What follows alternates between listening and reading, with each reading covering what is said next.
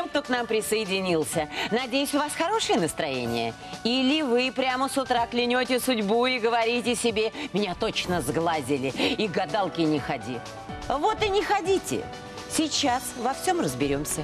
У нас в студии психолог Александра Иванова. Здравствуйте, Александра. Здравствуйте. Вот скажите, принято а, порчу с глаз, а, проклятие обычно снимать у магов, экстрасенсов. Как вы к этому относитесь? Я думаю, что и маги, экстрасенсы, и психологи выполняют одну и ту же работу. Я думаю, что как раз психологи – это те профессионалы, которые э, научными методами решают э, проблемы порчи с глаза родового проклятия, венца безбрачия и тому подобных магических воздействий. Ну а кому обращаться, если сказали, что аура плохая? Э, аура не может быть плохой или хорошей. Вообще, о чем говорят изменения в ауре? Не то, что кто-то у вас взял и откусил кусок энергии, эту ауру куда-то забрал. Нет, конечно, не подойдет человек и чуть-чуть свободных Да, электронов да, да. метелкой не соберет. А, Это однозначно внутренние процессы человека. Мы и только мы сами, поскольку, поскольку мы генераторы этого поля, да, мы э, можем его исправить. Поэтому а, любые изменения ауры, они говорят о том, что а, у человека э, из- расходуется ресурс по какой-либо причине. Как правило, это психоэмоциональное состояние человека. Что поддерживает нашу ауру? Очень простые условия.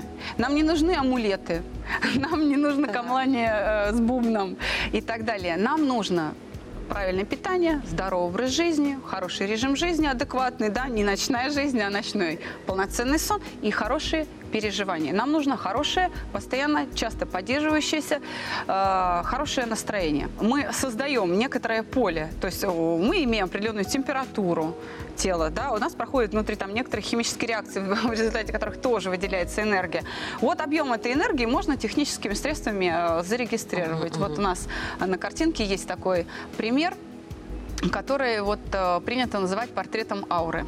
Собственно говоря, э, аура, еще раз подчеркну, не может быть плохой и хорошей. Нельзя разделить энергии на плохие и хорошие.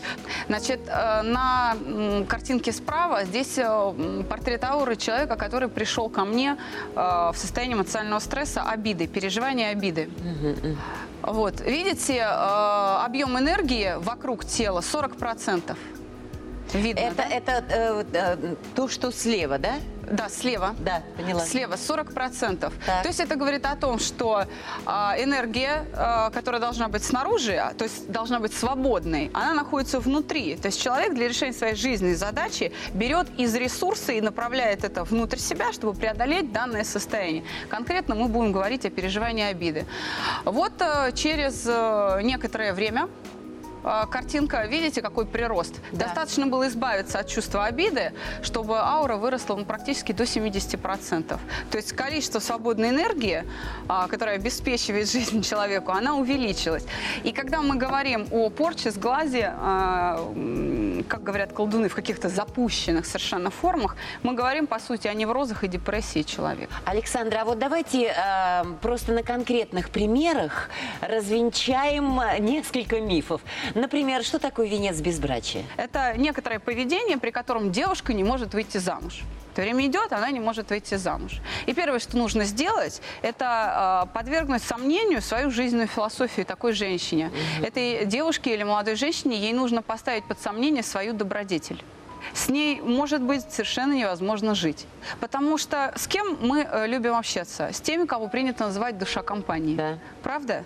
С, с теми, с кем легко, э, с позитивными людьми, правильно? Совершенно верно. А девушка, находящаяся в состоянии такого хронического невроза, то ли это может быть страх неудачи, э, что она не выйдет замуж, то ли это какая-то обида на мужчин, вызванная ее, кстати говоря, порочной философией, которая очень популярна у нас в стране, все мужики козлы. А, да? да, да. Вот пока она не откажется от этой формулировки, Все она свой, это такая совершенно гадость, верно. Совершенно верно. Она никогда не устроит свою личную жизнь, потому что мужчина, который оказывает ей знаки внимания, воспринимается ею как э, объект опасности.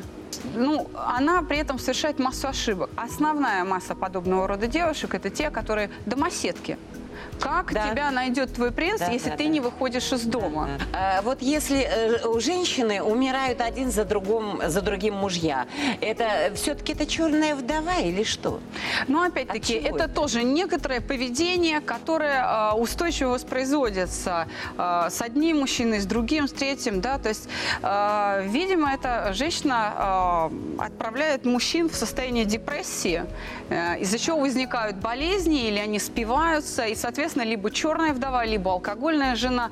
А по сути, это э, ну, ошибочное поведение, неправильное поведение женщины, которое создает дополнительное напряжение мужчинам. И когда мы говорим о родовом проклятии, мы говорим о том, что в данной семье традиция и воспитание передается латентным, скрытым путем через научение некоторая жизненная философия. Ведь дело в том, что у своих родителей мы усваиваем не только манеру там держаться Да, да. и внешний облик, да, мы усваиваем э, черты личности, которые откуда берутся? Мы усваиваем ход мысли, отношения, философию своих родителей Ага. тем или иным жизненным с- обстоятельствам. Повторяя их, мы повторяем их судьбу, повторяем их привычки, вот и даже их болячки. Спасибо вам огромное и удачного вам дня.